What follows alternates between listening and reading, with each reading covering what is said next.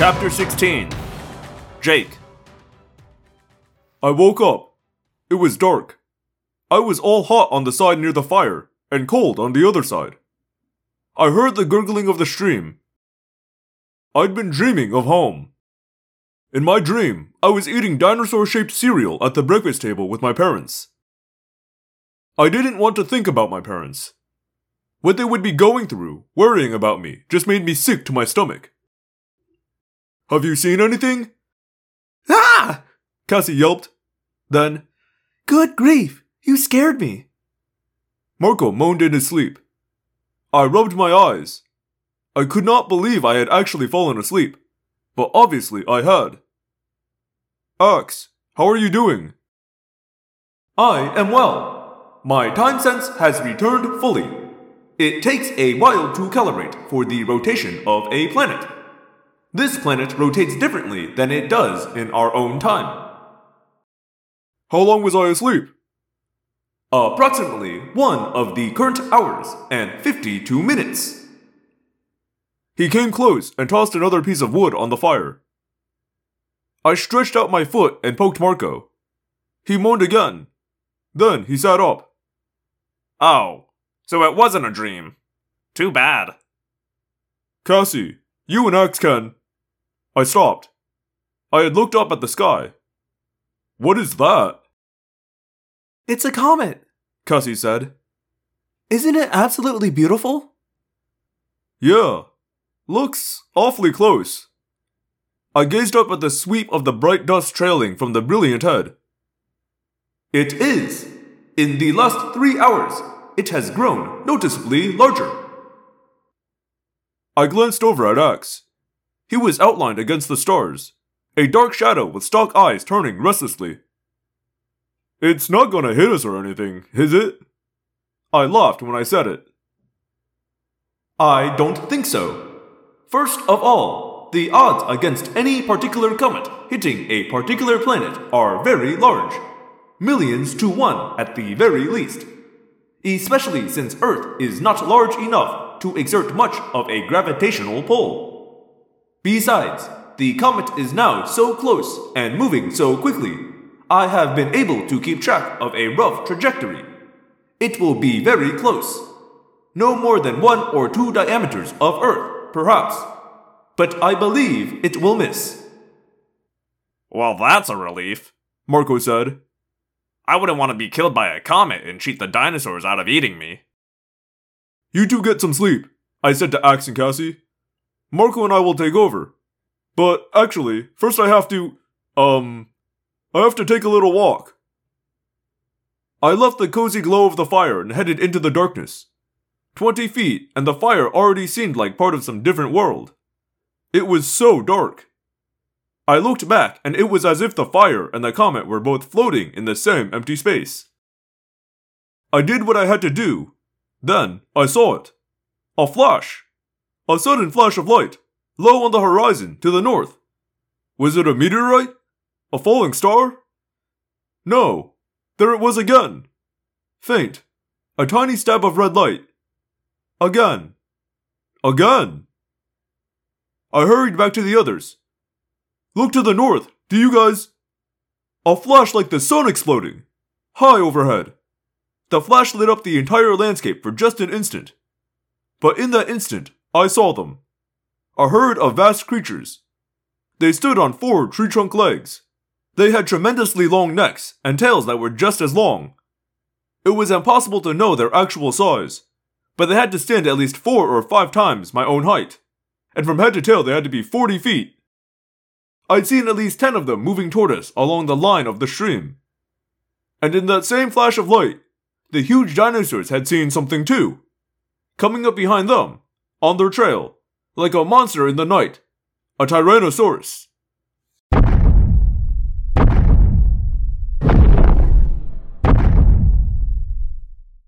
The big dinosaurs bolted, breaking into a panicked run.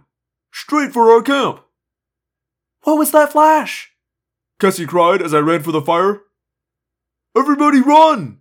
I yelled. It's a stampede! Stampede? What is this? A cowboy movie?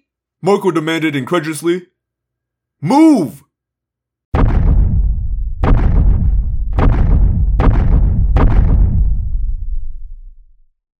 It was like the worst thunderstorm in history. Creatures five times the size of elephants were stampeding. Every step of those big feet was like a pile driver. Get across the stream! I yelled. Where is it? What stream? Just follow me! I ran, making sure Cassie and Marco were keeping up. Ax, I didn't have to worry about. He was far faster than any of us. The thunder grew louder, all around us. I saw a vast bulk beside me, looking at the stars. The panic herd was all around us.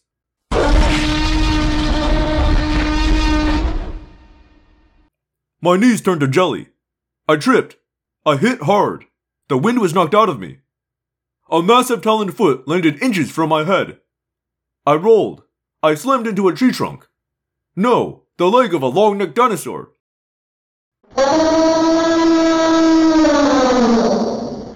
The terrified animal cried as the Tyrannosaurus bent low. I saw teeth glittering in moonlight. I saw a glowing yellow eye. I heard the chomp of the Tyrannosaurus's jaw as they clamped down.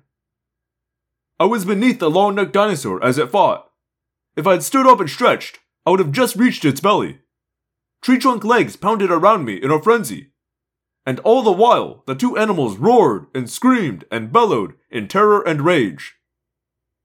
I covered my ears and screamed. A battle of giants right above me. I couldn't see anything but darkness blotting out stars and the faintest outline of a creature the size of a whale. I was a cockroach being hunted with sledgehammers. The ground jumped and slammed into me with each impact. I couldn't even see the legs scuffling and pounding. At any second, one of them would crush me. I curled up in a ball and tucked my head down and shook. What morph did I have to fight these titans? Nothing. This wasn't my world. I was nothing in this world. All my powerful morphs were nothing in this world.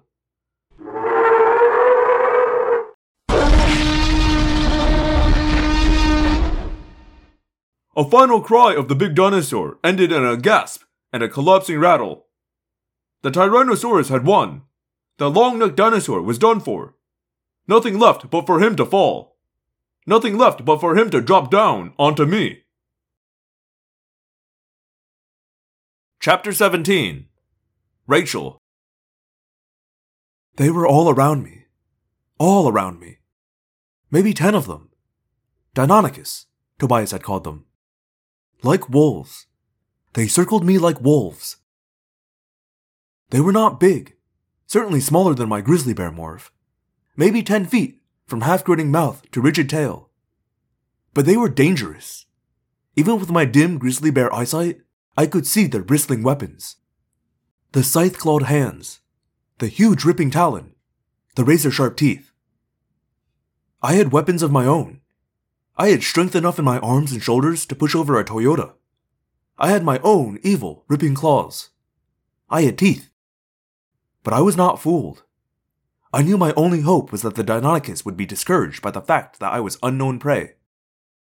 Maybe the pack could be scared off. Maybe they wouldn't like the smell of bear. I wondered if Tobias was safe up in his tree. I hoped so. The leader, the Deinonychus with the shortened tail, stepped to the front. I roared and rose up erect to my impressive seven plus feet. In my own time, there was no land predator as large or with as much raw power as a grizzly. But this was a whole different time, and a way, way different standard of large. I knew these Deinonychus shared an environment with Tyrannosaurus, and probably a dozen other very big, very dangerous lizards. And they thrived in that environment. How was I ever going to scare them? The leader cocked his head and listened to me roar. He looked directly at me, considering, wondering. Then two of them leaped. I bellowed. I swung my meat hook claw with all my might. It was a lucky blow. I caught the closest Deinonychus across the neck. He collapsed. With no signal that I could see, they all backed away. The leader sniffed at me. He sniffed at his comrade, who was no longer moving. Intelligent eyes considered. This time, I heard a signal. It was almost the cheeping of a songbird. Neep! The Deinonychus pack circled around. It was so precise, So planned, almost rehearsed. They were not running away. They were not giving up. Instead, they were preparing a more concerted attack. They were prepared to take losses. That meant they would press the attack this time. Press the attack till I was down. Till I was food.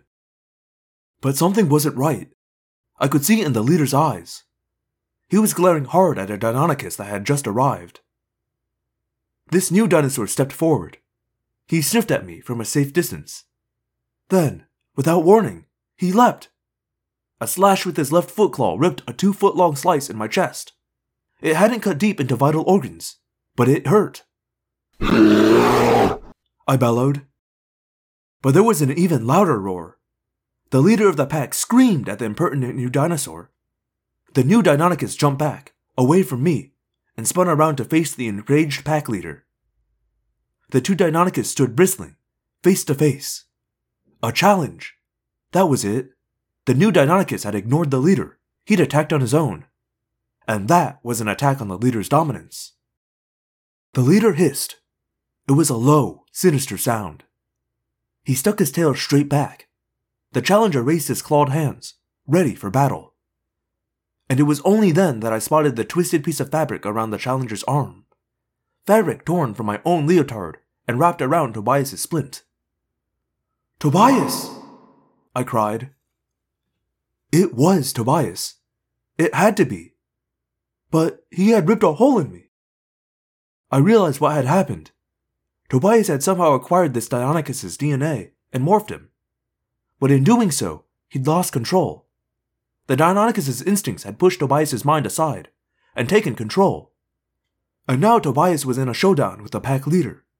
A showdown to determine who would be boss and who would be in charge of destroying me. Tobias and the leader circled each other slowly, warily. Tobias, listen to me. You've morphed a dinosaur. You've lost control. It happens sometimes. You need to. The pack leader leapt. He landed, deadly feet out, mouth snapping, right where Tobias had been a split second before. But Tobias had dodged left, then crouched low to get in under the leader's guard. Chomp! The leader jumped back, shocked. A piece of his left flank was missing. Tobias circled again, tail stiff as a pole behind him. Now the leader was more cautious. He waited for Tobias to make the first move. It wasn't a long wait. Tobias charged. With split second timing, the other dinosaur jumped up in the air. He met Tobias's face with his own wicked talons. Slash! Tobias fell back. Blood gushed from a wound in his face. The pack leader pressed the attack. Tobias stumbled back in seeming panic.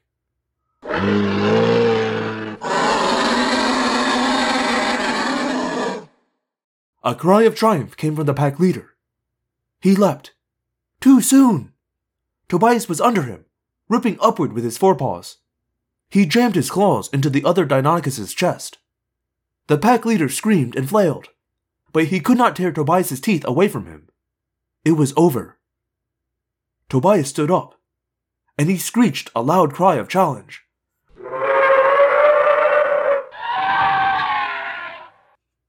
He looked at the rest of the pack. They looked at their fallen leader.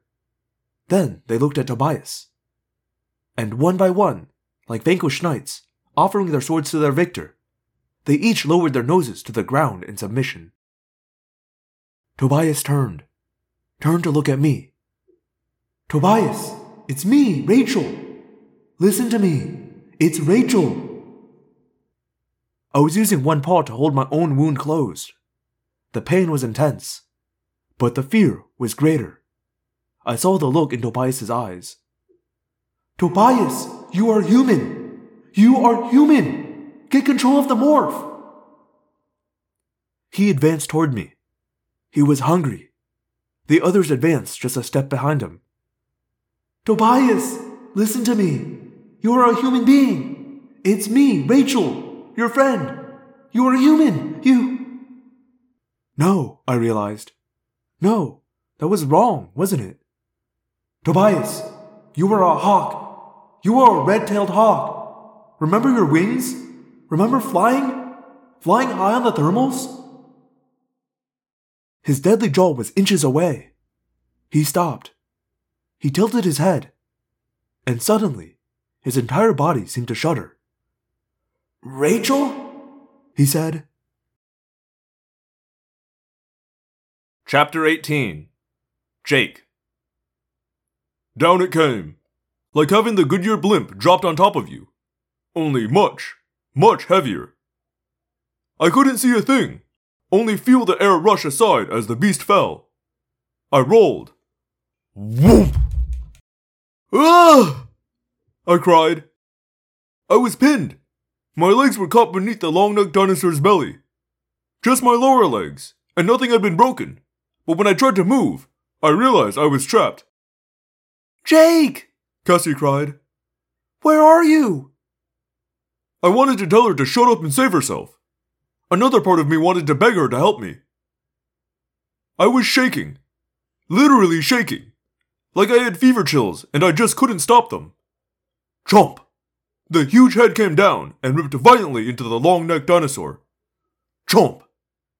The Tyrannosaurus was eating ravenously, just a couple of feet above my head. Then, I guess it jumped into something tough, because it yanked. And that yanking lifted the big dinosaur's weight off me for a second. I was out. I rolled. I jumped to my feet. Oof! I went down. My legs had gone numb from being pinned. I could move them, but. Down it came! Flashing teeth all around me.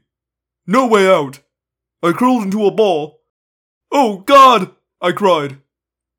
The Tyrannosaurus's jaw closed around me. I clenched my arms and legs tight together. Still, those teeth cut grooves in my left shoulder. No room! The mouth was too narrow.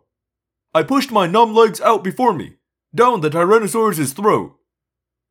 I was in the Tyrannosaurus's mouth. No room to move. Stinking foul air. Sticky saliva all over me. A big tongue that tried to push the rest of me down the waiting, greedy throat. He closed his mouth and crushed the air out of my lungs. I grabbed that tongue. I locked my fingers on the rough, wet thing and focused with all that was left in my terrified, gibbering brain. I wasn't even sure I'd acquired the DNA when I started trying to morph. I was doing it all at once. I was acquiring and morphing and screaming in terror. But I began to grow. I couldn't be near those teeth when I grew. They would lacerate me. I wormed down the roaring Tyrannosaurus's throat. Down, away from the teeth. Its powerful throat muscles were pummeling my legs now. But I was morphing. The Tyrannosaurus realized something was wrong. It had swallowed the wrong thing. It coughed and gawked. Then, a massive surge of muscle spasm, and I was falling. Thump! I hit the soft side of the fallen long necked dinosaur. I tried to grab on, but failed. My hands weren't my hands anymore. I rolled onto the ground at the Tyrannosaurus's feet. I was at his mercy. Utterly. But the big monster was not able to attack. Something had happened to its insides.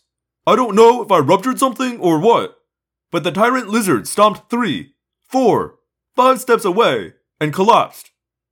It sat down on its tail, then fell over on its side, moaning. I lay there gasping, not knowing what body I had, not caring. I was alive. I tried my mouth.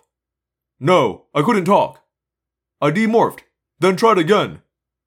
Cassie! Marco! Ax! Jake! Cassie's voice cried in the darkness.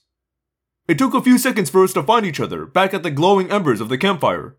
Cassie put her arms around me, slime and all, and hugged me. I was too shaky to return the hug, but it felt good. Is it dead? Marco asked. No, I said. But I think I heard it.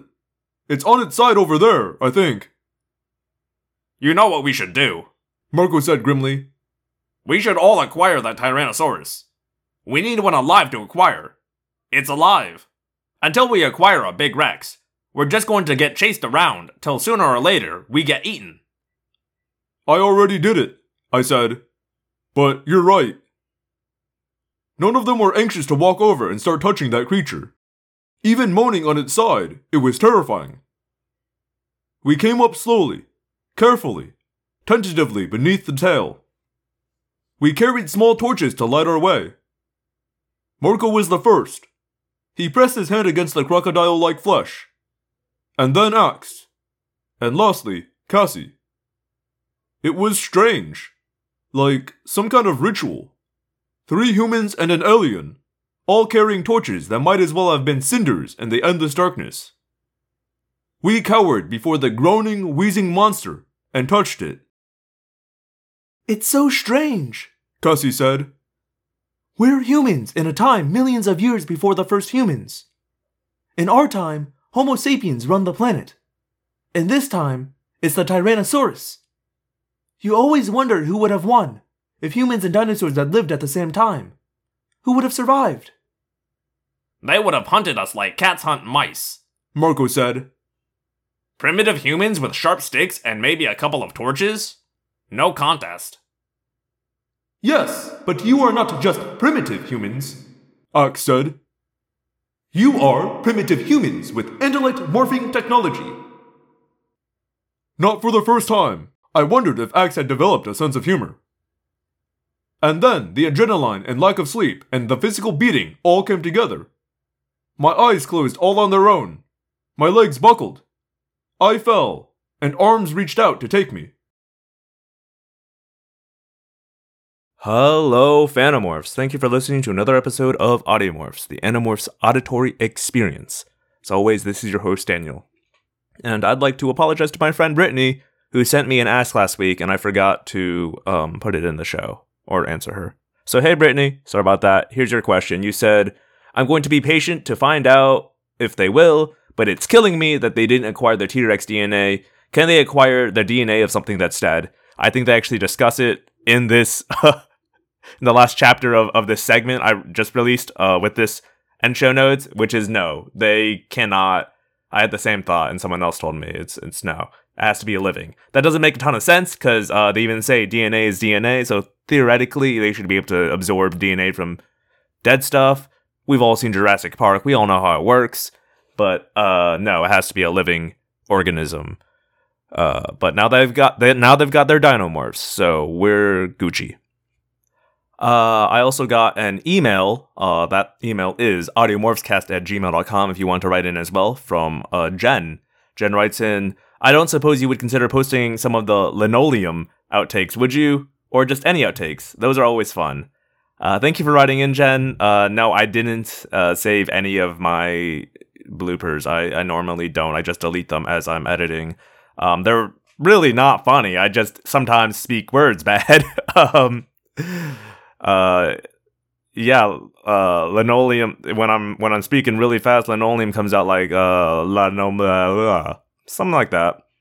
Um, it's just me flubbing lines like that. Uh, it's not super funny, in my opinion. Um, but if if more more people really want to hear um my bad outtakes, may- maybe I can whip something up one of these days. Uh, other than that, uh, if if you want to be like Jenna right in, I mentioned the email. You can also do that on Tumblr, like Brittany did. That's audiomorphscast.tumblr.com. You can also do it through my website, theapocalypse.com. That's the apocalypse, like apocalypse, but with a D in the middle. Uh, if you use Apple Podcasts and want to leave me a rating review, I would read that and appreciate it. You want to tell me a friend, I won't read that because you can't read people's friendships. Uh, but if you just want to tell someone about it, that'd be cool too. um, all right. I'm going to get out of here. Enough of this. See y'all next week. My name is Daniel, and I believe one day the life will come. Until then, we fight.